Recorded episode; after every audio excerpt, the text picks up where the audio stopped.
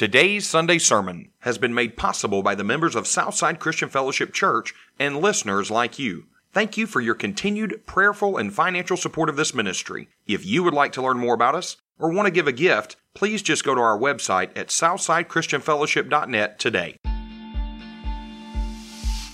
The sword of the Spirit is the Bible, it's the written word of God. It is what we are to study, to learn, to be able to use in a fight. And as we've talked about, you're in the fight whether you want to be or not. The fight is not optional. Whether or not you stand up to attack or defend is totally up to you. But the fight is here. Does it ever feel like you're in a boxing match with life? Who's winning? Chances are some days you feel you have the upper hand, but other days feel like a losing battle. Where do we turn when we get beat up emotionally, financially, spiritually? As Christians, we should be turning to the Bible, the sword of the Spirit. It's our most effective weapon in a spiritual fight. In today's sermon, we'll take a look at the final piece of God's armor and how it can be used to attack, defend, and build confidence.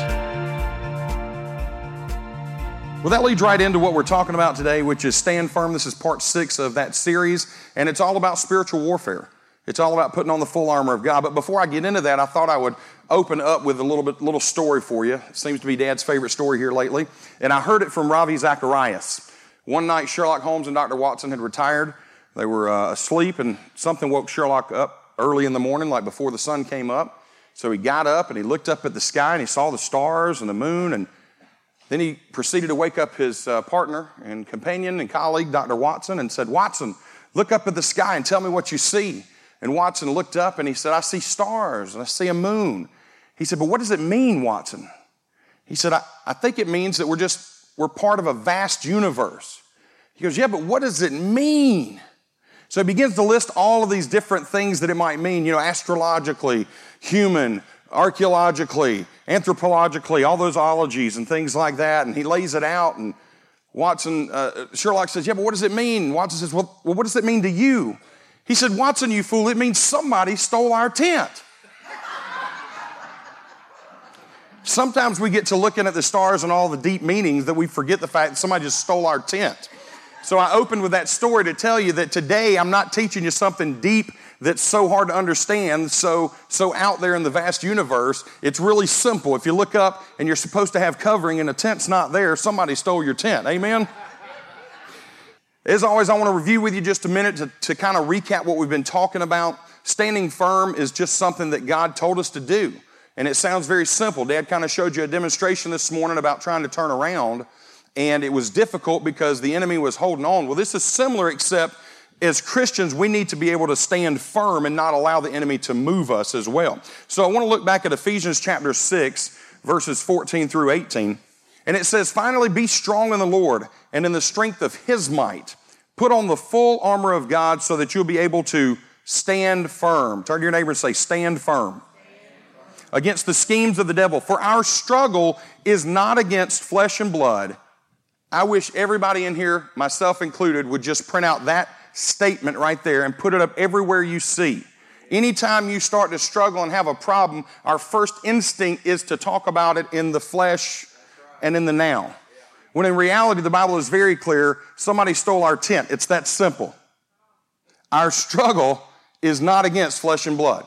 Yeah, but, yeah, but, yeah, but, no buts about it. Our struggle is not against flesh and blood, but it's against the rulers, against the powers, against the world forces of this darkness, against the spiritual forces of wickedness in the heavenly places. Therefore, I heard somebody recently say if there's a therefore, your first instinct should be to ask, what is the therefore, therefore?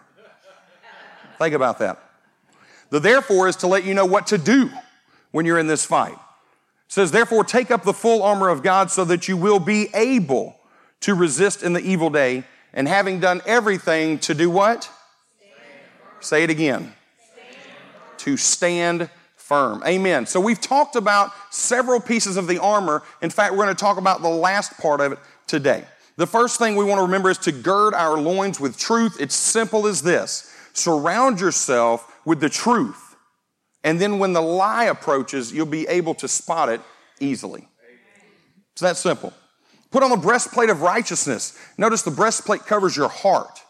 If our heart is submitted to God, that's the right relationship that we are pursuing, is that breastplate of righteousness. We want to shod our feet with the gospel of peace. Too many times in battle, we think of uh, war the way man does, but man's version of war is full of pain, it's full of anger, it's full of, it's full of struggles. God's way of fighting is very spiritual, it's full of love, it's full of peace and sound mind. Then we talked about taking up the shield of faith. You know, faith is built off of our testimony. The word test is right there in testimony. To build your testimony, you're going to have to go through something.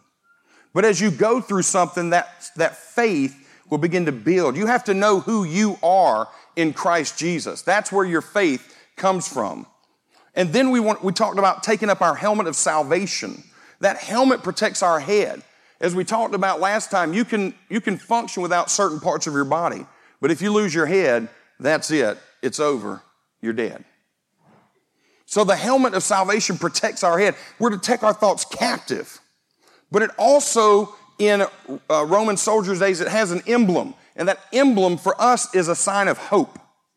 It's the hope of our salvation. We can't ever lose sight of the fact that through Jesus we have salvation. Today I want to talk to you about the sword of the Spirit.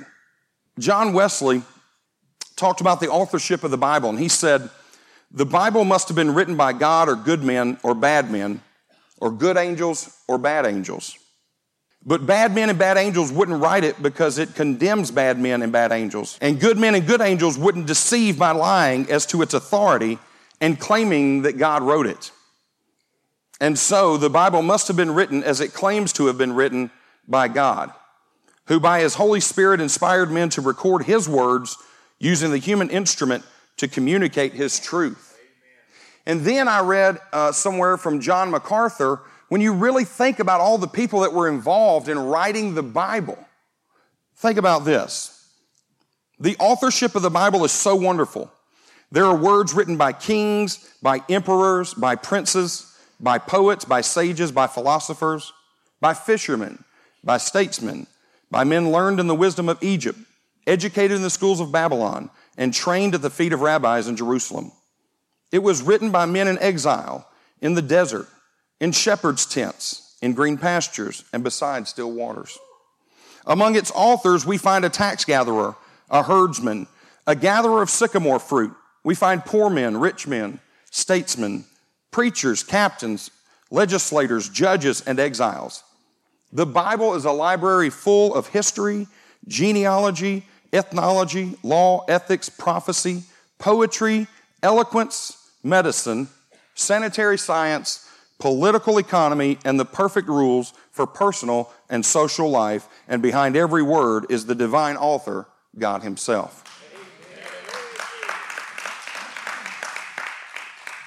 2 Timothy 3 16 and 17 tells us that all scripture is inspired by God and profitable for teaching, for reproof, for correction, for training in righteousness, so that the man of God may be adequate, equipped for every good work. Why am I talking about this? Because the sword of the Spirit, that is exactly what it sounds like. The sword of the Spirit is the Bible, it's the written word of God. It is what we are to study, to learn, to be able to use in a fight. And as we've talked about, you're in the fight whether you want to be or not. The fight is not optional. Whether or not you stand up to attack or defend is totally up to you. But the fight is here. There are three things that I feel like the sword of the Spirit is useful for. One is for attacking, the other is for defending, and the third is for building confidence. You see, in Matthew 28, verses 19 and 20, we all know those scriptures. We've heard it many times. But Matthew 28, 19 and 20 tells us to go and make disciples of all nations. tells us to baptize them in the name of the Father and the Son and the Holy Spirit, to teach them to observe all that I commanded. That's talking about Jesus, right? And then he said he would be with us always, even to the end of the age. How can we teach somebody else what we don't know? After spending 15 years in education, I can guarantee you that I was not able to teach kids anything that I didn't know. But I can guarantee you they learned something every time they came in the room. It was either going to be what they were supposed to learn or they were going to learn what they shouldn't learn. We have a mandate. Going is the attack. We're not waiting for people to come to us. We're going out there and we are trying to win souls. We're on the attack. The sword of the Spirit is for the attack. The Bible is what we use, the Word of God. It's also for defense. We've talked about taking our thoughts captive. The enemy is going to attack us. I've said several times and I still believe it. I believe that if you're not being attacked, chances are pretty good that you're not pursuing that relationship with Jesus Christ.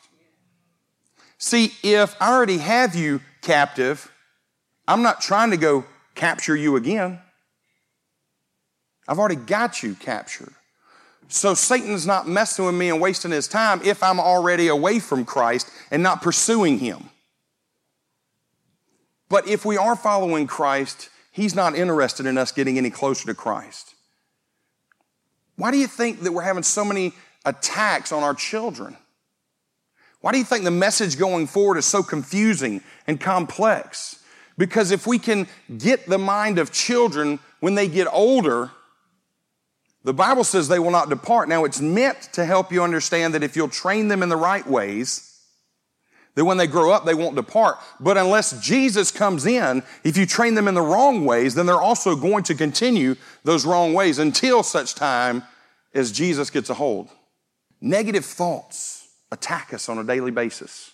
The all or nothing thought, overgeneralizing things, personalizing it, mind reading, jumping to conclusions, Disqualifying the positive, should, must, ought to. These are all things that enter our mind that we have to take captive. They become negative. They become negative thoughts. Well, what I really want you to remember is the quote on the difference between worthlessness and shame.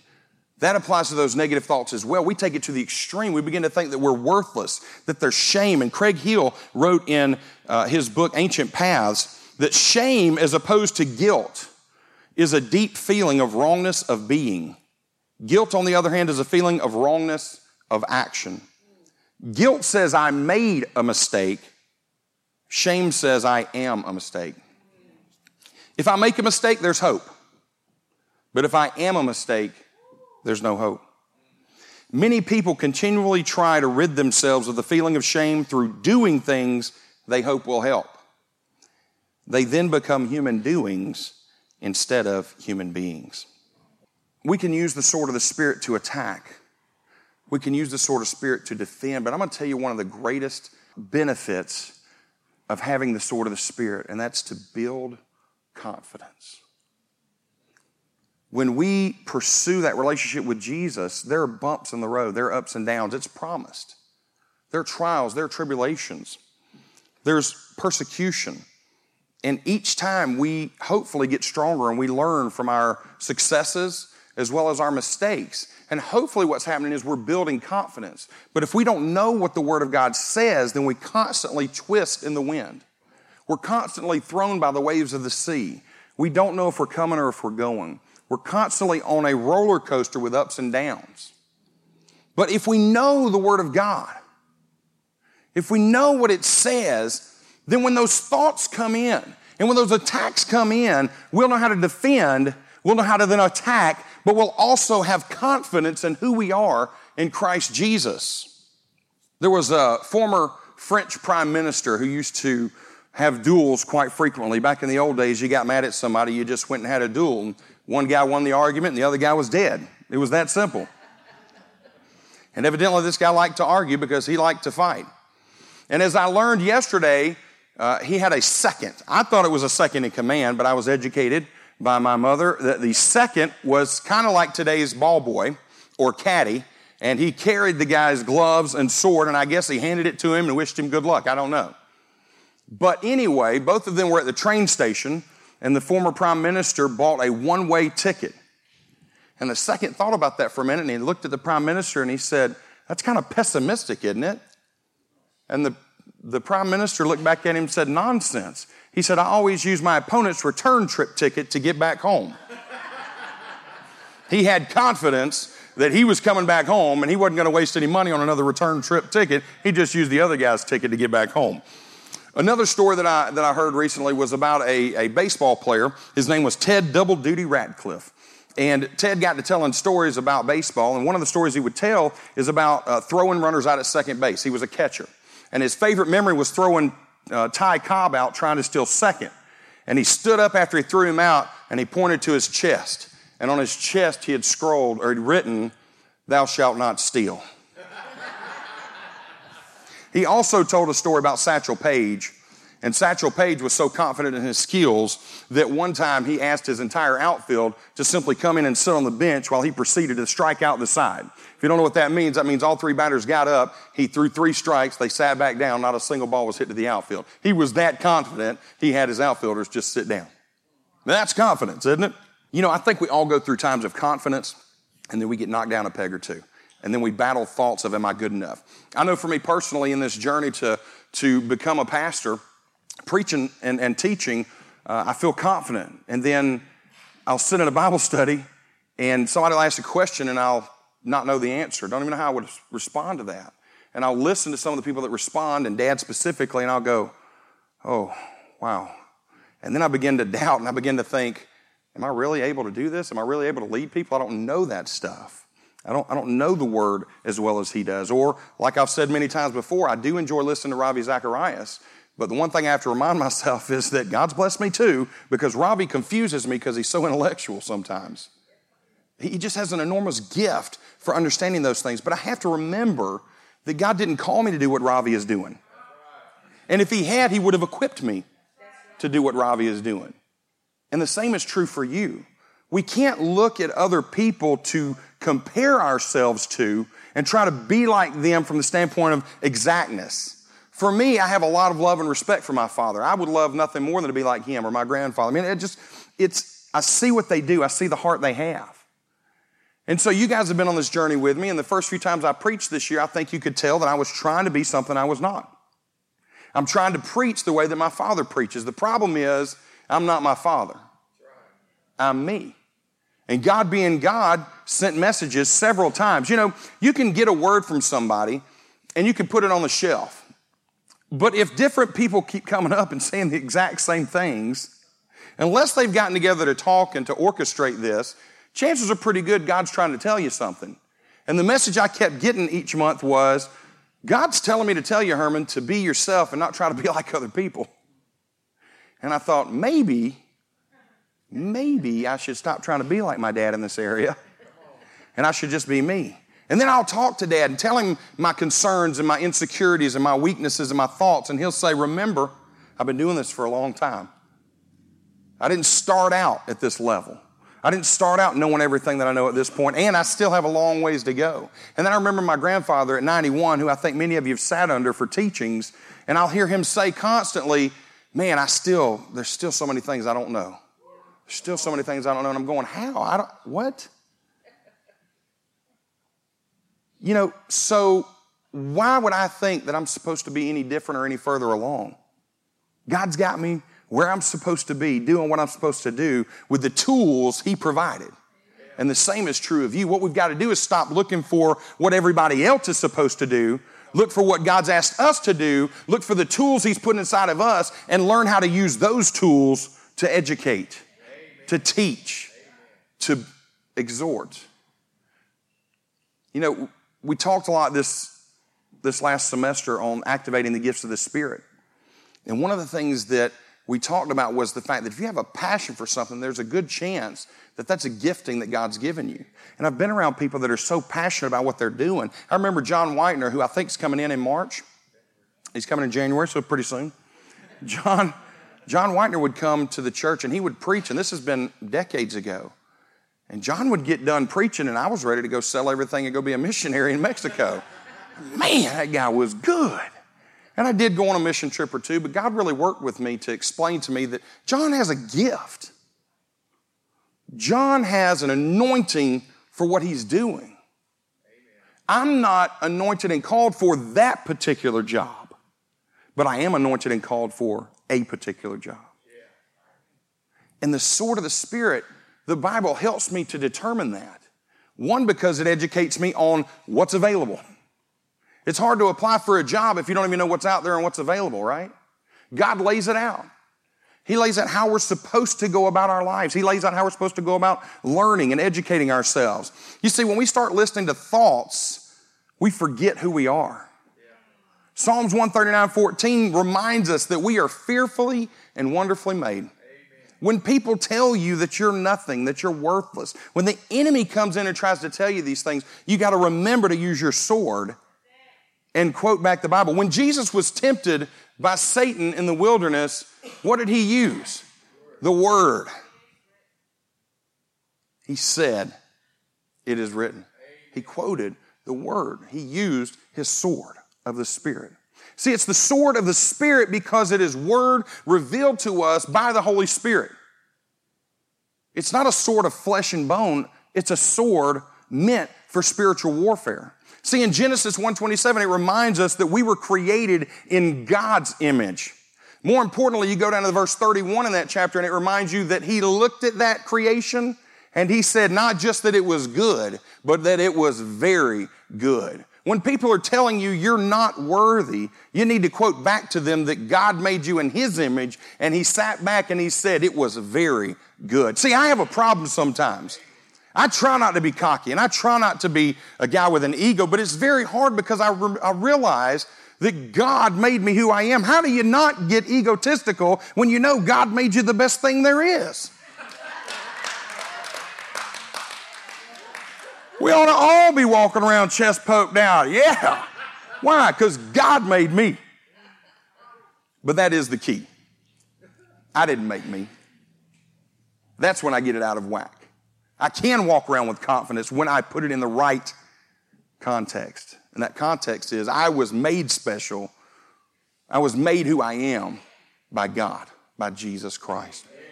See, Ephesians 1 4 says, He chose you. He chose me. Somebody tells you you're not special, you're not set apart to do anything, that you want to amount to anything. These are some of the scriptures you got to quote back. And then you look at Jeremiah 29 11. And I want to read that one to you. For I know the plans that I have for you, declares the Lord plans for welfare and not for calamity, to give you a future and a hope. When we say there's no future and no hope, we don't know the Word of God. When we say that God doesn't have a plan for me, we don't know the Word of God. We've got to get in there and study the Word of God. But it's so vast, Herman. How do I study it? You study the Word of God like you'd eat an elephant. You know how to eat an elephant? Thank you. One bite at a time. The trick is not to be, not to be um, tricked into doing nothing. One of my pet peeves is when somebody gets upset with a church, leaves the church, but never goes back to church. You've been tricked by yourself, by, by the enemy, by the world. You got hurt by that church, fine. Go to another church. I'd prefer that you listen to God and do what God asks you to do. But either way, don't let that take you out of the game. See, we sometimes let our own thoughts and our flesh take us out of the game. You know, when I think of the spiritual fight that we're in, boxing comes to mind as a good metaphor. And I was even thinking about that this morning, and I realized, you know, boxing has a set of rules associated with it. And my first thought was, that's not like the spiritual fight because it's like a street fight. But then I realized that's not true. It does have a set of rules that govern the fight. That's what's in the sword of the Spirit. The Bible dictates and governs the rules of the fight. You see, back in Job's day, Satan had to ask permission from God. In a street fight, you don't have to ask permission. See, it's not just a street fight. There are rules. And if you learn those rules, you'll know how to operate in those rules. And more importantly, you will win the fight. Well, when I think of boxing, I think of movies more than I do actual live boxing. I think of my favorite movie I think of all time with boxing, and that would be Rocky. Chances are pretty good, no matter what age you are, you've seen a Rocky movie, because I think there are 45 of them now. And the great thing is, I love this analogy because pretty much what I'm going to talk about happens in every movie. Creed 2 just came out last year, and it made me think about that. Rocky's still alive. Now he's become the trainer. But, you know, there's still boxing going on. Well, Rocky Four was my favorite of all time. And in Rocky Four, if you remember, there was a, a big, huge Russian. And he was just, he was unbelievable. They'd show him uh, you know, boxing around in the ring. And when he would punch, his punches were so powerful, like the, the pounds per square inch were so massive, they'd kill a man. In fact, they wrote that in the storyline, and he did, in fact, kill Apollo Creed in the ring. Just looked unbeatable. And I thought, you know, a lot of times that is how I feel like we view Satan. We view him as the Russian, as somebody so powerful and unbeatable that we can't even break him. You know, I'm reminded of the story of the children of Israel. They, have seen all these plagues come forward and the miracles that God's done. They cross through the Red Sea, which parted. They get through, and then it just engulfs the, the Egyptian army and kills them all. And they still grumble and complain and doubt God. So much so that when Moses sent out spies to the promised land, they all came back but two and reported with fear. They saw the unbeatable, unbreakable Russian. They didn't see it the way God sees it. Joshua and Caleb saw it the way God sees it. And they reported back, much like stories of King David and everybody else, that they could win the fight. That, yeah, they looked big, but God had promised them the land, and so they didn't have any problem going to battle. They knew they would win. But we get in that ring sometimes and we see this unbreakable Russian. Well, if you continue in the movie, eventually Rocky does cut the Russian and makes him bleed. And it's that point that everybody just has a revelation that, oh, maybe he is vulnerable. Maybe he can be beat. And what rises up inside of Rocky? Confidence, strength. He now knows that he can hurt his enemy. You see, sometimes we don't even know we can hurt our enemy because we don't even swing. We're in the ring. I told you, you're in the fight whether you want to or not. You're in the fight. But sometimes we just stand there with our hands down, taking punch after punch after punch, never even swinging. If you don't ever swing, you will never cut the enemy. Amen. You got to be willing to take a swing. You see, sometimes I think we walk around thinking that our life is supposed to be all nice and neat since we're Christians. But 2 Timothy, verse 3, I'm sorry, chapter 3, verse 12 says, Indeed, all who desire to live godly in Christ Jesus will be persecuted. Not might, not sometimes, will be persecuted. I heard a message recently from Grant uh, Patrick, who is one of the pastors at Passion City.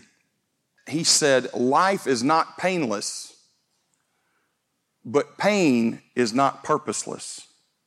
You see, God will bring purpose to your pain. Amen.